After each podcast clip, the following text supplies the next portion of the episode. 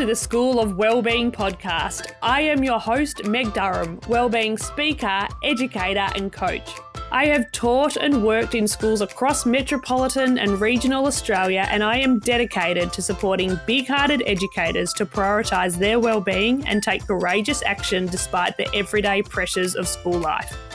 Because I want educators to know you don't have to sacrifice your health, relationships, and happiness to be a great teacher. Together, we are going to learn the lessons to help us teach well and be well. Let the learning begin.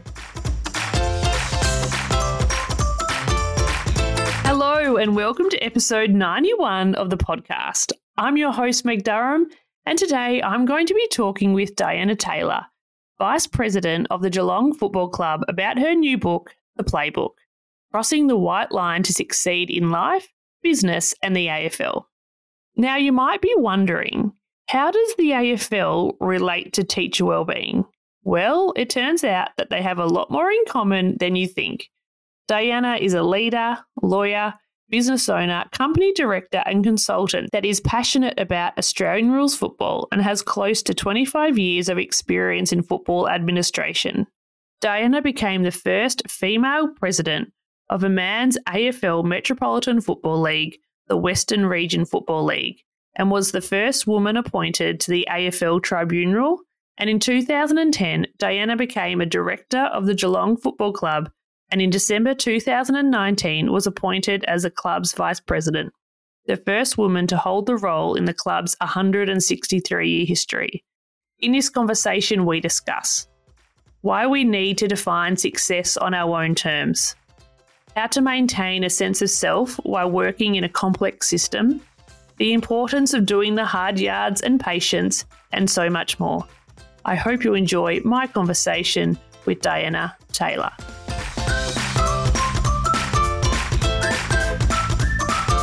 Diana, welcome to the School of Wellbeing podcast. Meg, it's great to see you and thank you for having me today. Today, we're going to be talking about your book, the playbook, crossing the white line to succeed in life, business, and the AFL. Why did you decide to write this book? I thought long and hard, Meg, about about the book, about the playbook, and what would be in its pages, and whether this was something that I should do. And after mulling this around, and you know, we had the discussion. This book had been in my head for five years. What I determined was that after 20 odd years of my experience that there was value in those words. I've written it because I really want people to succeed. And I know that there are places that people are heading that aren't well mapped or aren't mapped at all. And when we leave school or re enter school and an educational institution as a professional, while there's an organisational structure that may exist. There's actually no mapping that sits around the relationship, that sits around how you determine what's most important to you and where you guide your time, how you want to live and what your legacy and could look like for you. So these were the things based upon my experience that I wanted to capture in this book to get people to think, but also to have people plan and possibly plan in a way that they've never planned before. And I know we'll get into the detail of that, Meg, but that's why I wrote the playbook. And that is what you've done to really create a resource that people can come back to time and a time again. The content is thorough and meaningful, but it's also a beautiful book to hold in your hands. Thank you, Meg. And it's it's all done locally. So I have self published. I as per the playbook, I just didn't have time to hang around uh, to get to, to get a publisher on board for this. I needed to get it done. I needed to have control over this, and I also needed to have control over my copyright because this this is my own story as well. So that was really important. So it is locally produced. It was printed in Melbourne, all locally sourced material. And thank you for that feedback. This is a beautiful book. It's an easy read. It's a very easy read in terms of the way things are framed. And I summarize each chapter with about playbook points that I want people to think about because our minds are so occupied with so many things. And I know people's time is precious. And I really wanted to respect that in the way that I put the book together.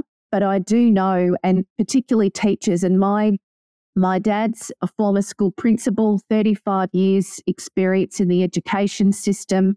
My grandma was a teacher. I loved when I was growing up and still do the physicality of the book in my hand and being able to go back and make notes and make notations and have it as a reference point. So that was the value I saw in, in producing something that was going to be really beautiful for people to hold and read. So, as we're thinking about success, why is it important for us to determine success on our own terms? Because as human beings, we all have our own unique value to ourselves, to our family. We are all important and we all deserve to be recognized and supported for who we are. And there is so much noise that sits around our world. And I don't think there's anything new in this. I don't think this is technology based. I think it's how it's always been, where it's so easy to compare. You know, there's a bell curve in a school, there's a grading system. How much money am I making versus somebody else? There's so many external factors that if you're not careful, those are the things that end up defining your self worth and end up being that voice inside you that directs your activity. So, success needs to be defined by the individual. Everyone's success is going to look very different. And once the core is determined and framed up, and you've got an understanding of the elements that certainly my view is that success can encompass, and it's not just about monetary and it's not just about position and title. My goodness, does that create a rich life and a richness of experience and gives you a great platform to build on? So, you know, I don't do anything by halves, Meg, as you know, and I think deeply about these issues. And I think the multi-dimensional aspects of success is something that we should all be thinking about and investing in for ourselves. And so, when you look at your career, how has your definition of success changed over the time? I'll use this analogy. So, I I'm a lawyer by trade, and I, I went through after secondary school. I went through law school, and I I was I, I did well. I I ended up getting my articles and starting my career in one of the best law firms in Melbourne, and my wardrobe consisted of dark suit, very corporate dark suits. Now, 25 years on, and I realise I'm wearing a suit today. It is a Geelong Cats game, and I'm heading to the game tonight. So I've got my blue and white on for you today, Meg. But now my wardrobe consists of a lot of pink, a lot of blues, because that's one of my colours. And it now my wardrobe consists of my personality, and it is only defined by what I feel like doing on that particular day. So, who I am physically presented on a daily basis now is exactly as I've designed, not the box that I felt that I needed to put myself into to succeed at that earlier point. There's been moments of enlightenment, Meg, over that journey and anchor points and key events occurring that have led me to this point now of freedom in how I view myself, how I construct my life, and what my own version of success looks like. It's so powerful to reflect on that journey. And I'm sure listeners can really resonate with that. That when you go into a profession, you feel like there's a way that you should be, how you should dress. I remember the night before my first class and putting out my outfit thinking, I look like a teacher. This is a teacher how to fit like this is what you've got to wear. And then over time starting to think about what works for me. Is this me or am i trying to play a character? And you work within a mm-hmm. really intense system. Working in the afl there is a very intense complex nature. It's a bit of a beast the afl high visibility there's a lot of eyes there's a lot of people looking at you. And to find yourself within the system what a gift. Sure is. And it is just so critically important. And, uh, you know, it's one of the things I anchor the playbook with, in that You need to find yourself. You need to be able to articulate what your values are and live to those. You need to know who you are because at every point, whether you're in the AFL system, as I am as vice president of the Geelong Football Club, or whether you are in a school, whether you're in a classroom or a leadership position, every day you are tested. And every day you need to make decisions and you need to make the right decisions in the right way. And if you haven't got yourself sorted out first, there is a question mark as to whether you're actually making the right decisions for the right reasons. And the more time that goes on without those anchoring points being set for you, the potential negativity and potential risk to yourself, I think, and your career, the people that you're impacting, if you haven't actually got that right. Because, Meg, I see it. I see it in all the worlds that I work across. People making decisions based on sometimes where the wind's blowing, the opinions of a majority in a group, even though it's not the right thing to be doing. Is this going to impact my career? And therefore, should I actually stay silent and not make a decision versus step forward? These things are usually subtle, though. They creep up on you. They creep up on you over time. So I just think that that, that anchoring point of self and getting to that actually means that the flow, the surety of your life, the peace in your heart when you get to, when you close the door at the end of the day, it's been a big day, but my goodness, have you kicked some goals and you've made the right decisions for the right reason? That's a good night's sleep. Yes, that feeling of I have done my best and I've been congruent. What I've been thinking and what I've been feeling, that's what I've been presenting to others because that feeling of going to bed at night, knowing that you didn't say that thing in that meeting, gosh, that can just eat you up. It, it sure can. And consistency is also the other really important element. You need to know what you're going to give and what you're going to deliver, but people need to know what they're going to get from you you know, how are you going to react and respond in a particular type of scenario? Are you going to be different under pressure than when there's no pressure on? And we lead, no matter what position, no matter what title we have in a school or in any other place, everyone leads over the course of the day and in the course of their roles. And it's that consistency, people understanding what they're going to get from you also lends itself to tremendous value lends itself to those trust relationships. You're the person that people come to at the end of the day when they need to resolve an issue. And there's real power in actually building the community, building that, that community around you when you're the person sitting in that seat and able to deliver consistently in that way. So, when it comes to community and building a community almost of cheerleaders, how important have mentors been to you on your journey? look, just so important. And with the mentors that I have had, what I do is I try to ensuring that there's a reciprocation with the relationship with the mentor, Meg. You know, it's not all about me in these conversations. It shouldn't be.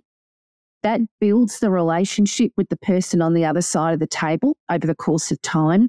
I choose people who I respect and admire and who've got a great value set I come prepared. I know what questions I'm going to ask. This is not a time wasting exercise. You know, we're able to get stuck in because we both know what we're there for. I try and give of myself and my time also in those conversations and beyond those conversations. And I'm also being very raw you know, when I'm engaging with my mentors, I'm being very raw and very honest, and I'm a little exposed. And I do that by asking the questions that I ask that go to really deep places. And these are not surface peripheral conversations. You know, you're really, really getting into the guts of it. So I would, like you, I would highly recommend that that mental figure or figures is something that people really tap into and try and find for themselves. And I'm thinking about your journey and working within the AFL. What was the journey like being a woman making your way in this system? When I started, Meg, it was nearly 25 years ago, and I started in community football at the Western Region Football League. And there were very, very few women in that arena doing what I was doing at league level and at VFL AFL Victoria level. So I was always usually one out. I would looked very different. I was of a different gender. I spoke differently. I had very different experience to the other people sitting around the table. And what I saw was not a deliberate exclusion, but just an uncertainty from the people around me about how they were going to engage with me and how they were going to find common ground. So it was easier not to engage with me. It was easier to engage with the man who they'd known for 20 years in footy, who was standing beside them. So I had to work really hard at the relationships, like so much work put into building relationships with the people who I needed to engage with, who were predominantly men at that point. So that's one factor.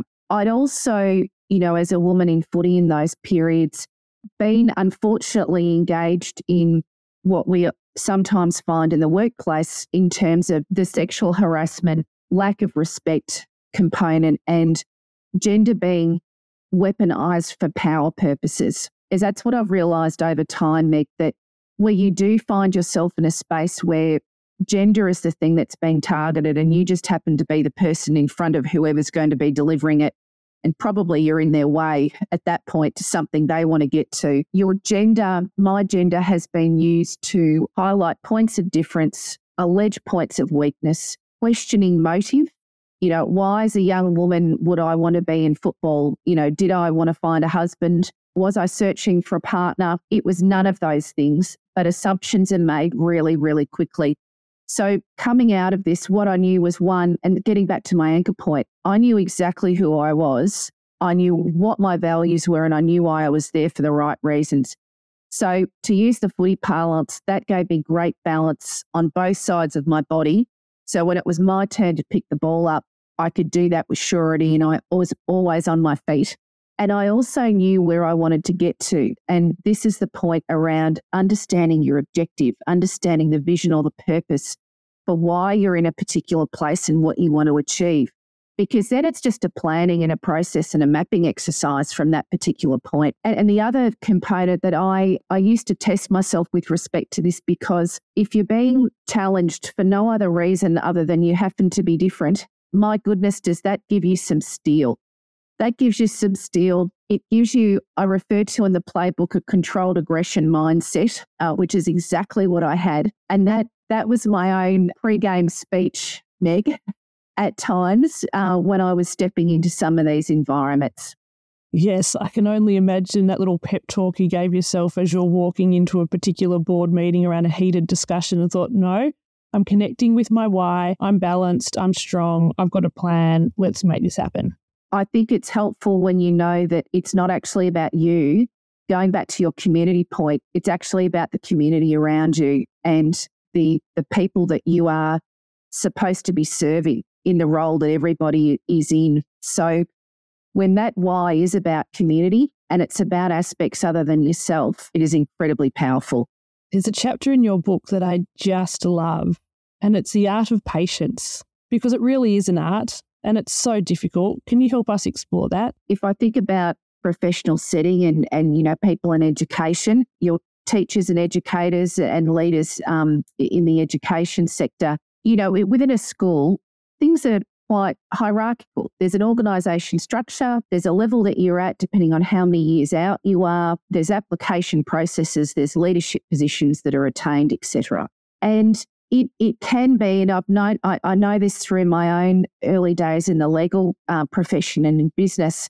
You know, sometimes you just want to get somewhere fast, or you're seeing someone in a role and you think, I could actually be doing a much better role with them, but a, a much better job than them, but I just don't have the opportunity at this point. There's there's a want for us as human beings to get to places quickly and to be recognized, whether that's monetary or whether that's ego or whether that's in a leadership sense. We want to get to places quick. And there's two components that I realized are so critically important for success. And that is that the art of patience is going to be one of your most powerful leverage points and powerful skills that you can possibly possess. Sometimes you just have to sit a while in the situation that you're in, assessing what you've got, building your skills and capability, creating value in yourself, And that does take time. You know, you and I were talking earlier about the fact that, you know, in business and life with what you do, sometimes it's an eight to 10 to a 15 year build before you get to a place where you've got momentum, where things are flowing, where people know you, where that value is recognized. And that is okay. You know, and I think that there is peace that comes with knowing that the foundation that you are building for yourself is one of bedrock rather than sand. So that's really important. And the other element that I've learnt um, for myself, and I'd encourage your listeners to think about, is this concept of hard yards and just enjoy the hard yards. And that is an everyday build, that is an everyday occurrence because there is grind in every job. In life, the good stuff takes time to build, to get to, to be recognized, to achieve. Enjoy those yards. Enjoy the fact that I'm going to have to grind myself through the next hour but that's going to get me to this place at the end of this day, at the end of this week, at the end of this month. That concept I have learnt to embrace. I didn't just wake up one morning and say, I want to be on an AFL club board. And I clicked my fingers and it happened. And Meg, that's often a conversation that I have with a number of people who say to me, I want to do what you do, Diana. And three or four months down the track, when I've given them a plan and advised them as to what they need to do, they're no longer around because it's hard and they haven't got there in four months. So with me, I knew that I needed to build myself. Didn't know it was the AFL at that point, but I was on a pathway. So I built myself over a 10 year period in community footy at AFL Victoria, Victorian Football League level to create my value and my worth that then gave me a shot at being looked at at the AFL level and the Geelong Cats. That's how long it took there was nothing overnight about it, but I look back now and I just think I did it the right way, you know, because I needed to ensure that I had value once I got to the seat and I could serve as I needed to. Thinking about the hard yards as meaningful time to build up our skill set, but also to build up that solid confidence in self. So when we are in a position of making big decisions, we can tap into self and not get stuck in what we talked about earlier, looking to what everybody else thinks and just going with the majority. We have a real solid sense of self so we can lead in more authentic and meaningful ways. Absolutely. And that's also where your gut talk, and I just think it's so important. Everyone has a gut that talks to them.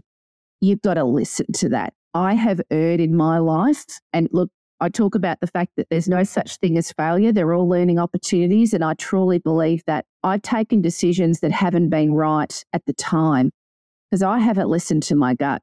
I've convinced myself that this position would be good because of it. I will get exposure to somebody if I head into this particular space. I've never taken anything just for the money, but I have made wrong decisions in terms of where I decided to step myself so I haven't listened to my gut. But the other element of self, Meg, I think in making good decisions around it is you need to be unemotional. At the time you're making the decisions, it's a dead calm approach to where you need to step yourself forward with. And I think that the first response can often be reactive. It can be a reactive one because we're in the heat of the emotion. And, you know, I just think about the way in which, you know, your profession teachers deal with a um, schoolyard scenario, the first thing a teacher will try and do is de-heighten and calm the students who they're having to deal with so they can get people to a place where they can communicate with each other and you can find a pathway forward. Often we don't give ourselves that time. You know, we're still in that washing machine of emotion.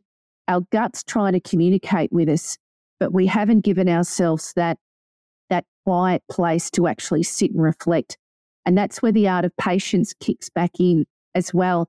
And sometimes the best thing to do is to do nothing and just sit with it a while. That can be very powerful. And it's also a skill to be able to pause and not react. I think of all the educators that I work with, and that is one of the most transformative experiences that I see in them is when once they go from this space of putting out spot fires, reacting, reacting, reacting, to pausing, allowing, delaying, and then making that choice. For sure. It is, it allows you to get to the right space. And, and if we align that thinking, which is absolutely right with what I often see in organizations, businesses, schools, councils, whatever it looks like. It's people not giving themselves the quiet moments to think, which means they're then not thinking strategically, midterm, long term in terms of themselves and the organizations that they're working within.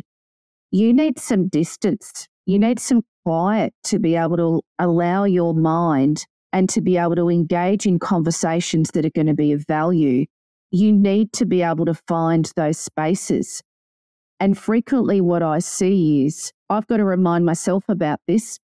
Days get really busy, but if you're only dedicating between 2 and 5% to these conversations that we're thinking about, whether it's decision making or that more long term view, you're never going to get there. You're going to be constantly reacting in the noise of the day Another school year is going to have gone past.